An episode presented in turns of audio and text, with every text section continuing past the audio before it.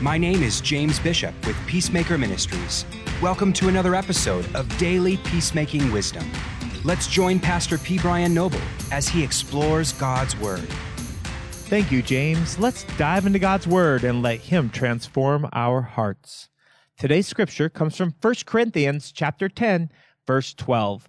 Therefore, let him who thinks he stands take heed that he does not fall. No temptation has overtaken you, but such as is common to man. And God is faithful, who will not allow you to be tempted beyond what you are able, but with the temptation will provide the way of escape also, so that you will be able to endure it. Let's pray. Dear Heavenly Father, I thank you for this day. Lord, I thank you that you are a God who provides a way out. Lord, I pray that you would go before us today, that you would surround us today, that we would simply know that your presence is with us. In Jesus Christ's name I pray. Amen. Okay, so 1 Corinthians chapter 10 verse 12, let him who thinks he stands take heed that he does not fall. We live in a culture that simply does not self evaluate often. I want to encourage you today that if you think you're standing in Jesus Christ, take heed that you do not fall. And then he says this no temptation has overtaken you, but such is common to man. We will all go through temptations in our relationships, in our discussions with others, and how we interact with each other on a daily basis it's very common to have those temptations. And you may be thinking that this temptation is only about you, that no one else has these type of temptations, but you are simply, and I don't mean this rude, but you're not that special. You're a human being like everyone else. It's common to man. And guess what? That is so important because it also says in this verse that God is faithful if it was a special situation just to you, you may be able to say, well, God didn't provide a way out. But the fact is, no matter what your temptation is, maybe it's your temptation to get angry, your temptation to get bitter, your temptation to do something that does not please and honor God. God is faithful, and He will not allow you to be tempted beyond what you are able. So, have you thought about that in your temptations?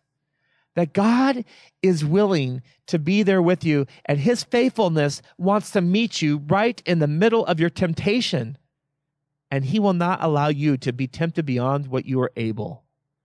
But, it says, with the temptation will provide a way of escape. When I've worked with people in biblical counseling, one of the things I ask them, they may come in and they say, I've stumbled, I've fell, Pastor Brian, what do I do? I said, What was the warning sign that the Holy Spirit gave you? I don't know. I didn't see it. I didn't see it. I didn't see the warning sign. Well, I can guarantee because it says in Scripture that the temptation, God will provide a way out. When did the Holy Spirit indicate to you, caution, slow down, turn around, don't go this way, watch your speech, watch what you're going to say? I know in every temptation where it's conceived into sin in my life, where I stepped in and I've given in to that temptation, that the Holy Spirit gave me a forewarning and said, slow down. Now, some of those temptations, it, I, I missed the Holy Spirit. I'll just being transparent here. But I want to encourage you God provides a way out, a way of escape, so that you are able to endure every temptation that comes your ways whether it's a relational temptation to get upset or angry or frustrated, or whether it's a personal sexual temptation, or whether it's a financial temptation, no matter what it is, God will help you to endure through that temptation and provide a way of escape. Today is a good day. God is with you.